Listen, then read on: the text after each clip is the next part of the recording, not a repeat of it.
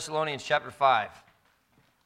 The Bible has a whole lot to say about giving thanks. In fact, the, the command to be thankful is mentioned somewhere around one hundred thirty-nine times in the Bible. Now, you may not necessarily recognize that, and it's not always thankfulness. Sometimes it's thankful, sometimes it's thank, sometimes it's thanks. But along with praise and rejoice, give thanks is one of the most repeated commands in the Bible. Give thanks. I think God's trying to tell us something, and certainly something that should get our attention when you see it one hundred thirty-nine times in the Bible. A lot of those are mentioned in the Psalms, but many times in the Old Testament, in fact, uh, sorry, the New Testament, the Apostle Paul wrote about giving thanks just himself alone forty-six times. The Apostle Paul, through his epistles, Paul encouraged us to give thanks. Perhaps his most challenging charge is in First Thessalonians chapter five. And here in the middle of some very important instructions for holy living, Paul drops a verse that can only be understood in context as something that makes us or helps make us holy. And he says this in First Thessalonians chapter five in verse number eighteen, "In everything give thanks, for this is the will of God in Christ Jesus concerning you." Amen. In everything. That's the challenge. That's the hard part. When we count our blessings, we're grateful for the things that God's done. We're grateful for the things that He supplied us with. And when we sit down to start talking about the things that God has done for us, we can come up with a lot of different things. And we have a list a mile long of things that God's done for us. And so we happily give thanks. That's pretty easy to do. But we have a harder time thanking Him when things don't go the way that we want them to go. We have a harder time thanking Him when they don't go the way that we had planned for them to go. Yet Paul says, give thanks in everything. And he said, not only give thanks, but that it is the will of God for us. You want to know the will of God for your life? There's lots of verses in the Bible that tell us what God's will is. Now, maybe that's not, you know, go do this, go, go, you know, do this as a career, go live here, go do that. Maybe not those things necessarily, but there's a lot of things in the Bible that say this is God's will. And this is about as plain as it can be. Give thanks. For this is the will of God concerning you. Paul was speaking in theory, or was he speaking by personal experience? I think I think the answer is pretty pretty self-explanatory. Paul was not speaking by something that he said theoretically would work, give thanks and everything. You look at what the Apostle Paul went through, and he went through probably some of the worst things that you could possibly go through when it comes to persecution for the cause of Jesus Christ. And he had almost a whole chapter where he listed all the things that he suffered for the cause of Jesus Christ. And yet he can still say forty-six times in his epistles, give thanks. Amen. Give thanks. You remember back to your school days when you dressed up for Spirit Week? Some of the kids still do that, and and the school that I went to, we didn't have Spirit Week. We didn't we didn't dress up and do all that stuff. But uh, Gilgrove Baptist School, where I taught for ten years, where our kids go to school now, they do Spirit Week, and I know the kids loved it when they get to that. And one of the one of their favorite days is Blue and Gold Day. That's the colors. That's the that's the school colors, blue and gold. And they always try to do it where it corresponds on the same day as a basket, like a home basketball game, and so everybody dresses up and and uh, you know decks out in blue and gold, and they make posters and banners and everything else, and they're proud to represent the school. And I, I mean, I remember the same. We didn't have Spirit Week, but I remember the the feeling and the thrill of putting on a jersey that had our school name on it, and just the the uh, the the responsibility, but the the thrill of being able to wear that jersey and and the heritage and and everything that it represented. I was proud to be a part of that team. I was proud to be from that school. I was proud to be from that church. When I was in Romania with Brother John a couple years ago, it's hard to believe it was a couple years ago already that we went over there, but we got to visit one of the ca- the, the castle of uh, the king of Romania. He was not the king anymore, um, and they don't have a king as far as their, their government and all that stuff goes, but uh, his castle, Uh, Castle Peleș was, an, I mean, that's the first castle I'd ever visited. I'm sure there's probably castles that are a little bit more ornate or bigger or whatever else, but this thing was huge. And we got to walk through there and, and just see everything. And one of the most impressive rooms was the armory. And you walk in there, and there's just armor hanging on the walls and swords and spears and, you know, they didn't have guns back then, but they had a little bit of everything that you could think of that you could use as a as a weapon. But one of the things that stuck out to me, and I was I was going back through and looking at some of the pictures uh, just uh, last night, night before, and right there above the mantle, above the fireplace, is a big family crest of their uh, of their their um, uh, official family uh, official family crest, I guess is what it was. But they wore that on their uni- on their, their uniforms. They wore that on their armor. They wore that on their shields. They wore that on everything because they were proud to represent Romania. They were proud to represent that family. And of course, you know, many many families have a crest, you know, that, that they've developed over the years, especially if you can trace your heritage way back, because they're proud of that, and they want to represent that. It was something they were proud to wear. It was something they wanted to show because it represented who they were. And I think in, in much the same way, I think that's how God intends thankfulness to be from his children. And that's the title of the message this morning, Let Your Thankfulness Show. I want to give you a few ways that we can show our thankfulness to God. And I, I'm sure there's a lot of different things that we could say, but I, I, I came up with three things this morning that I want to share with you that I think will be helpful for us in showing God our gratitude, showing God that we truly are thankful for everything that he's done for us. Let's pray, and we'll look at a couple things this morning. Father, we love you. Give me thank you so much for the opportunity to be here. Pray that you give us something from your word this morning in Jesus' name. Amen. Turn over to Colossians chapter three, if you will.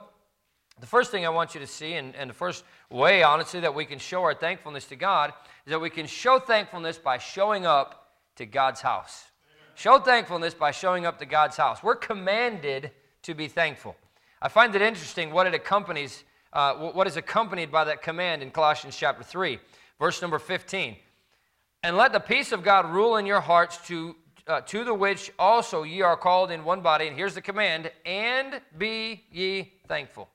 Now, hopefully you recognize the next verse because we're working on memorizing it for this, this month. But verse number sixteen says, let the word of Christ dwell in you richly in all wisdom, teaching and admonishing one another in psalms and hymns and spiritual songs, singing with grace in your hearts to the Lord. Now, it's difficult, if not impossible, to teach and admonish one another with psalms and hymns and spiritual psalms if you're not gathered together in the fellowship of believers, right? That happens at church. You ought to make church a priority.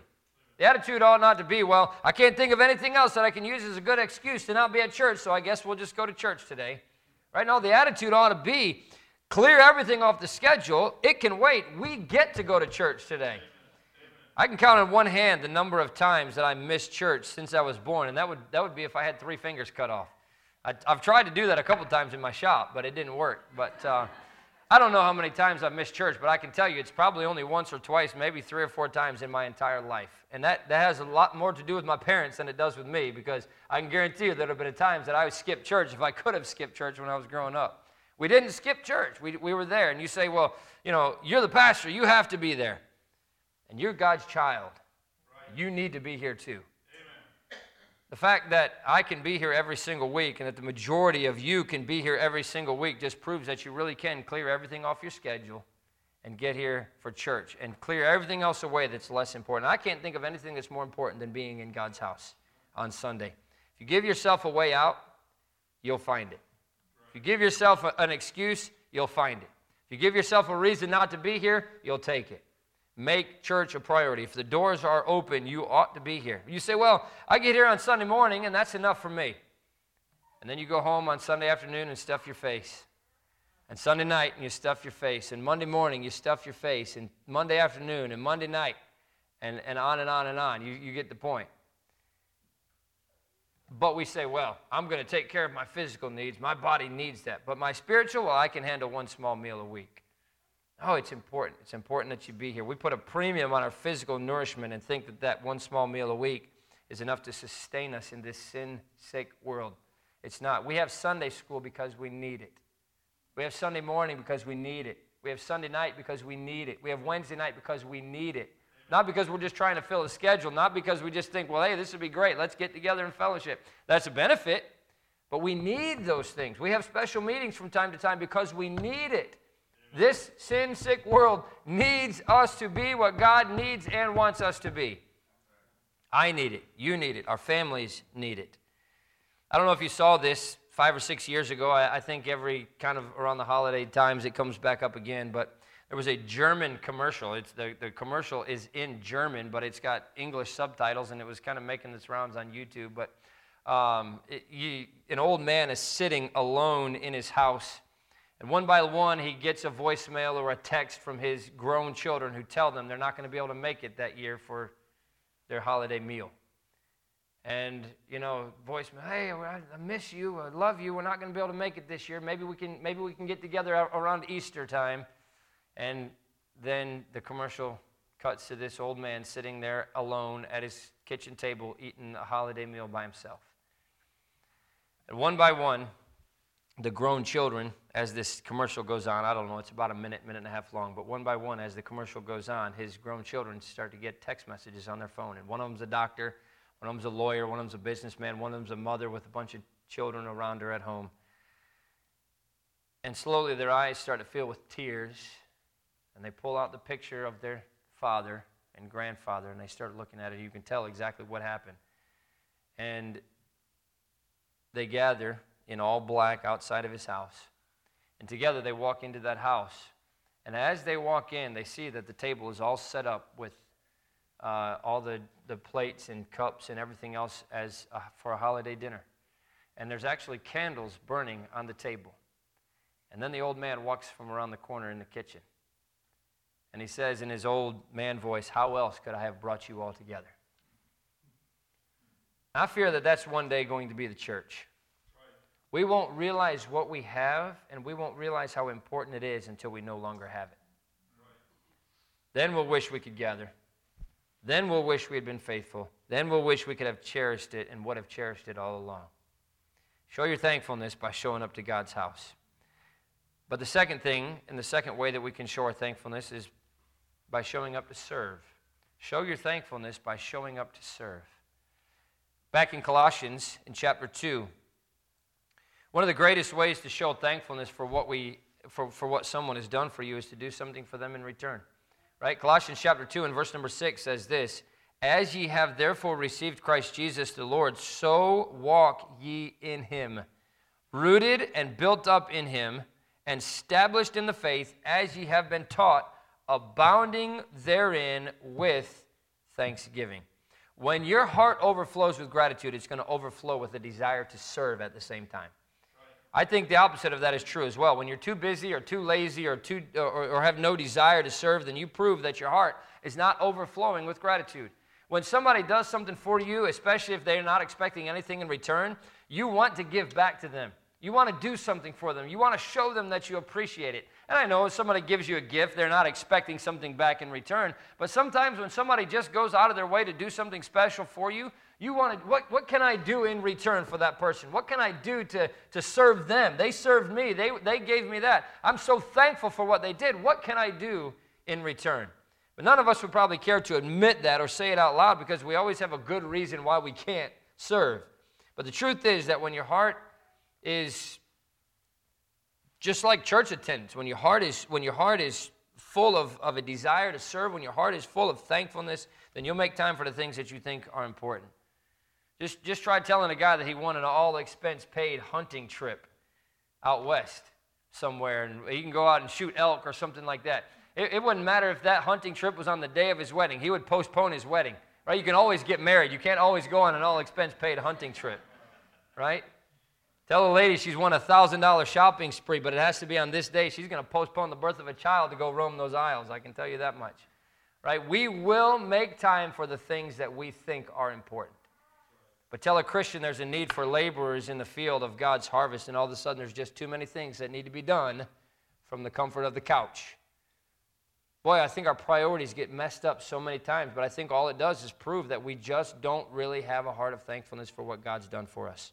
Showing thankfulness by serving also involves giving.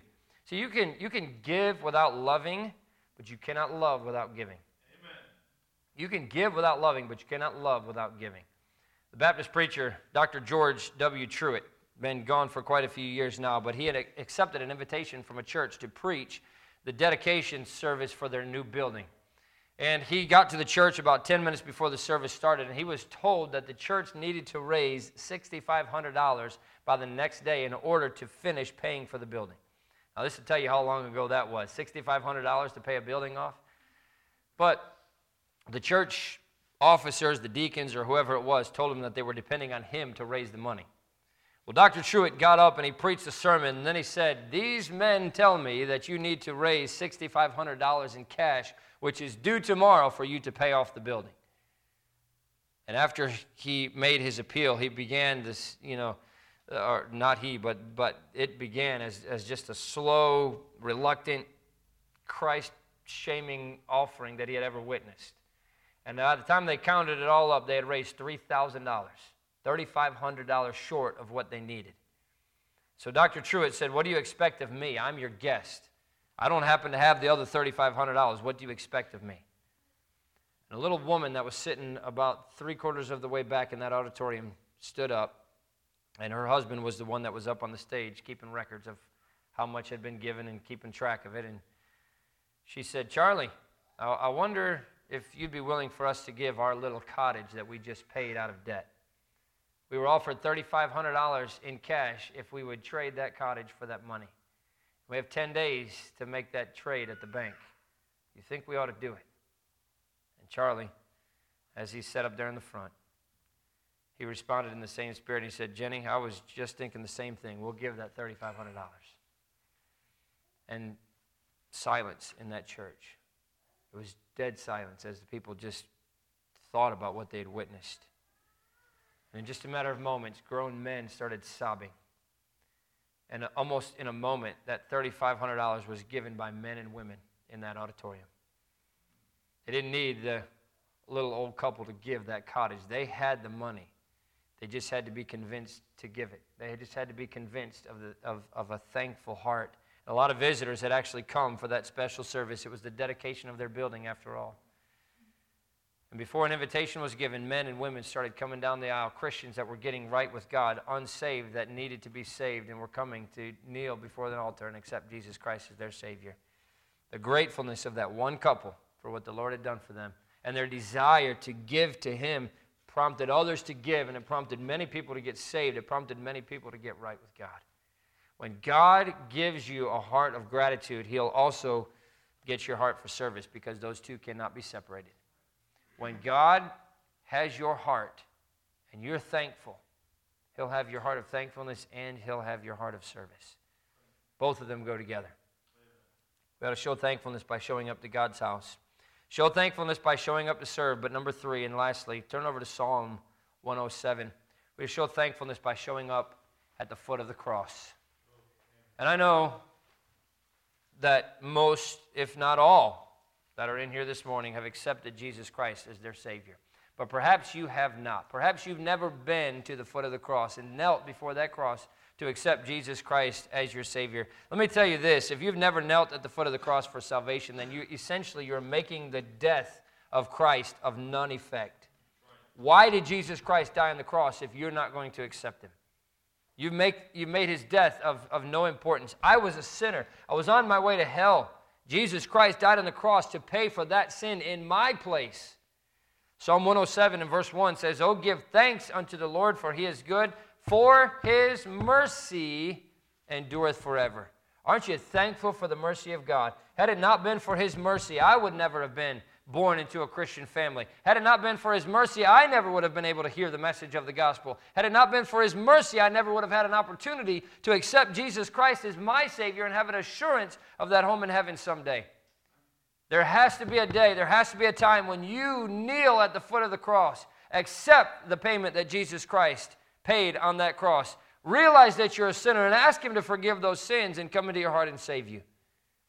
In eighteen sixty, a ship by the name of the Lady Elgin was rammed by another ship named the Augusta and sank in Lake Michigan near Evanston, Illinois. And there was a ministerial student. He was in college at the time at Moody Bible Institute by the name of Edward Spencer. And he waded into that water again and again and rescued people and brought them back to shore. And he kept going back out. The water was freezing cold. And as a result of, of what he had done, and he was he his health was permanently damaged.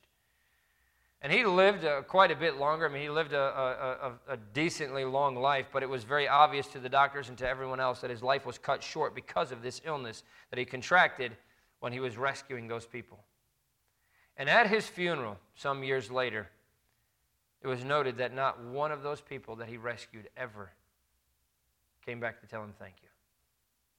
Not one.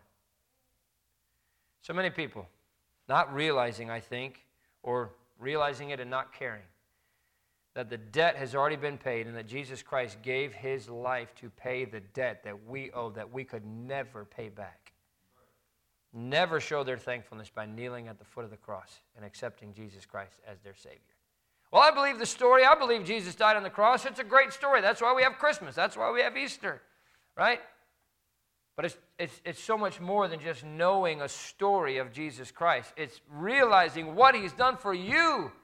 Realizing that without his death on the cross, I will spend an eternity in hell. Without his death on the cross, I will never see heaven.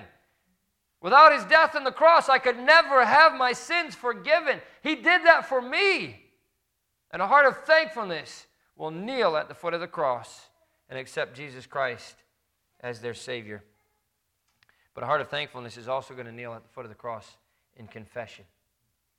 Oh, we wander through the muck and the mire of this world. And inevitably, we're going to get dirty. It's hard to walk through mud without getting some of it on your feet. But we need to make sure that when we get away from that muck and away from that mire, and we need to make sure we do pull ourselves away from it, that we get clean, we get right, make sure that we're right with God. There's a young man named John had received a parrot as a gift. And that parrot, he had no idea exactly where it had come from or, or you know, the, the, the home that had grown up in, but that parrot had a bad attitude and uh, even worse vocabulary. Every word out of that bird's mouth was rude, it was obnoxious, it was laced with profanity, and this, this young man was a Christian, and he thought, I can't have a parrot like this in my house. And so John tried and tried to change that bird's attitude by just consistently saying only polite words, by playing soft uh, classical music and, and anything he could think of to clean up that bird's vocabulary. Finally, John was fed up, and he yelled at the parrot. And that parrot yelled back. And so John, he shook the parrot, and, and, and the more he shook him, the ruder the parrot got. And finally, he was just kind of at his wit's end, and he threw up his hands, and he grabbed that bird, and he put him in the freezer and slammed the door shut. And that parrot, you could just hear him just, you know, squawking and kicking and screaming, and all of a sudden, it was completely silent. Not a peep was heard for over a minute, and John was afraid that maybe he had actually hurt the bird, so he went running over to the freezer, and he opened that freezer door, and the parrot calmly stepped out under John's outstretched finger. And he said, I believe I may have offended you with my rude language and my actions, and I'm seriously and sincerely remorseful for my inappropriate transgressions, and I fully intend to do everything I can to correct my rude and unforgivable behavior. John was shocked. You know, he was stunned at this change in the bird's attitude, and he was about to ask the parrot what made such a dramatic change in his attitude just in that short time. But the bird said, may I ask what the turkey did? See, once you've accepted Jesus Christ as your Savior, it ought to make a new person out of you. When you realize what you've been saved from, we should never let anything come between us and our Savior. Keep short accounts with God. You're close. Turn over to Psalm ninety-five. Psalm ninety-five, in verse number one, the Bible says this, Sing unto the Lord, bless his name, show forth his salvation from day to day. Declare his glory among the heathen, his wonders among all people. For the Lord is great and greatly to be praised. He is to be feared above all gods. For all the gods of the nations are idols, but the Lord made the heavens. Honor and majesty are before him. Strength and beauty are in his sanctuary. Give unto the Lord, O ye kindreds of the people. Give unto the Lord glory and strength. Give unto the Lord the glory due unto his name. Bring an offering and come into his courts. O worship the Lord in the beauty of holiness. Fear before him all the earth. You ought to keep short accounts with God. He deserves to be praised. He deserves to have that honor. He deserves to have our thankfulness. And the way that we show our thankfulness is having a right relationship with him. You, could you imagine how it would be? And, and, and, and, and if you have kids that are in this situation, I'm not I'm not trying to, to, to bring that out, but could you imagine you raise kids that, that you try to try to get to serve for God, or try to raise them for God, and they just completely turn their backs on everything that, that you try to teach them? How do you think that would make you feel? You think, oh, you know what? They're really thankful for everything that I've done for them, aren't they? Look at how they're living their lives. Or would you have to say, I don't know, maybe they're just not thankful for anything that I give them. Right? Now, how do you think God feels with us? when he's done so much for us. He daily loadeth us with benefits.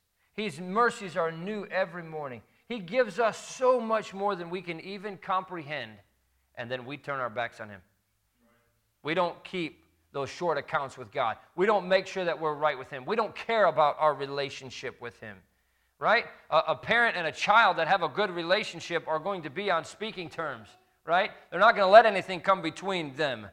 And the same thing is true with God. God is our Father.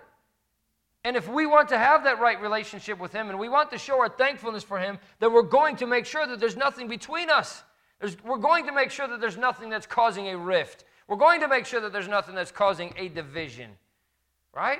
And yet so often we sin and we sin and we sin and we say, well, God's going to forgive it. He'll, he'll be fine with that. I, I didn't really mean to do it in the first place. And we never kneel at the foot of the cross and confess our sins before him and get those things right with him and make sure that our relationship with him is what he wants it to be with us. I can assure you that God wants to have a relationship with you. He wants to have a close relationship with you. Look what happened in the Garden of Eden, right? God and Adam, they would get together and walk in the cool of the day, and then Adam sinned, and all of a sudden there was something between them. And God knew, but he came down and he said, Adam, what's the matter? We used to walk in the cool of the day. You're not here. You're hiding. Why? God wants to have a relationship with us. We're the ones that get in the way so often. We allow that sin that most of us know are there to stay there and fester.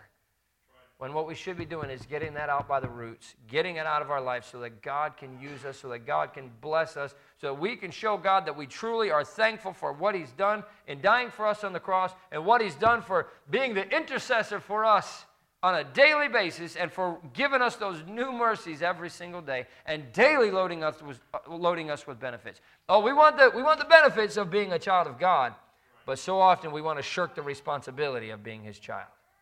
And one of the responsibilities of being his child is to be clean, to be right, to make sure that we're living for him. What a great God we serve. He gives and gives and gives to us, and all he expects is a little thanks in return.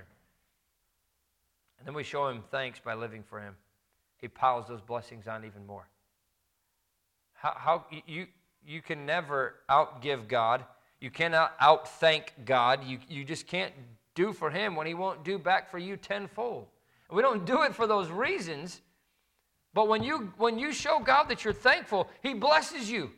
And then it makes you even more thankful, and he blesses you even more because you're giving back to him. And I'm not talking about just money. I'm talking about your time, your effort, your relationship. You put effort into that, and he'll give you back tenfold. Psalm thirty-one and verse nineteen. In fact, turn over there, and we'll be done. Psalm thirty-one and verse number nineteen.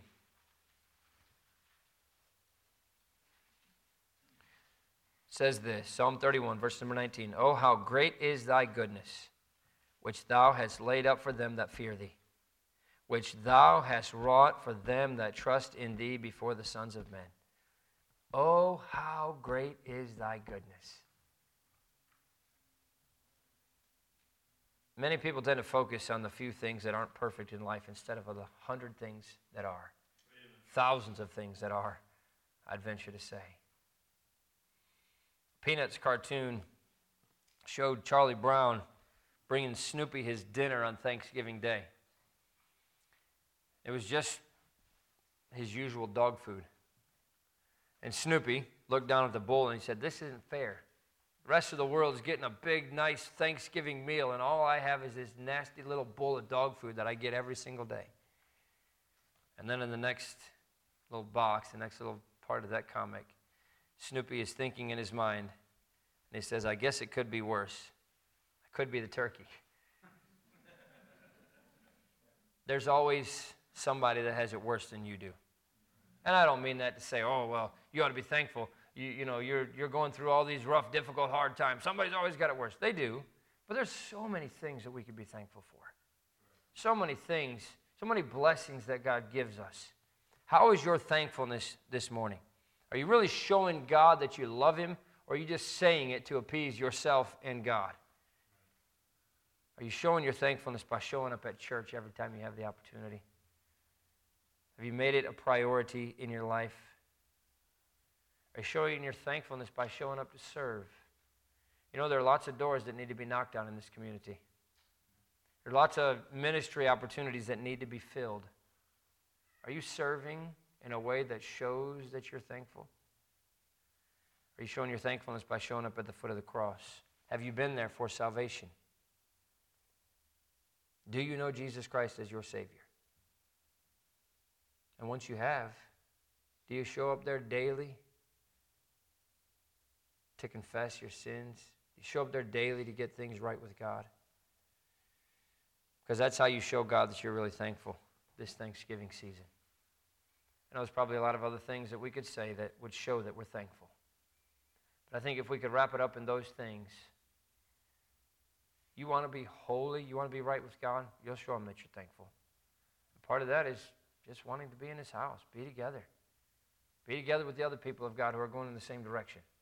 Doing what He wants us to do, living how He wants us to live, serving wherever we can serve. We can't all do everything, but we can all do something. Are you doing something for the cause of Jesus Christ? Let's pray. Father, we love you. Again, we thank you so much for how good you are to us. We say thank you so often, and I wish we could mean it so much more. We say that we love you so often, I wish we could mean it so much more. God, I believe what we've talked about this morning will at least give us a good start in helping to show that we're thankful for what you've done. And God, I do pray that if there is somebody in this room this morning that's not saved, that they would accept Jesus Christ as their Savior today. Beyond that, I pray that we'd live for you. I pray that we'd show that we love you by being involved in church, being involved in the ministries, being involved in, in telling other people about Jesus Christ, being involved in doing whatever we can to advance the cause of Jesus Christ in this dark world, being involved in making sure that our lives are clean, being involved in making sure that we're bringing others along with us. And God, I pray that you just continue to speak to our hearts this morning. And where you have, I pray that decisions would be made. Thank you for all that you do for us in Jesus' name. Amen. If you would, stand at your seats with your heads bowed, your eyes closed, nobody looking around. I want you to feel like you can come forward this morning if you don't know Jesus Christ as your Savior.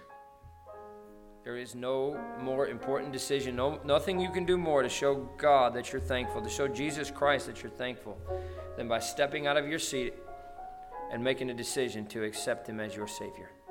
He gave you the greatest gift you could ever receive. I wonder if you'll accept it.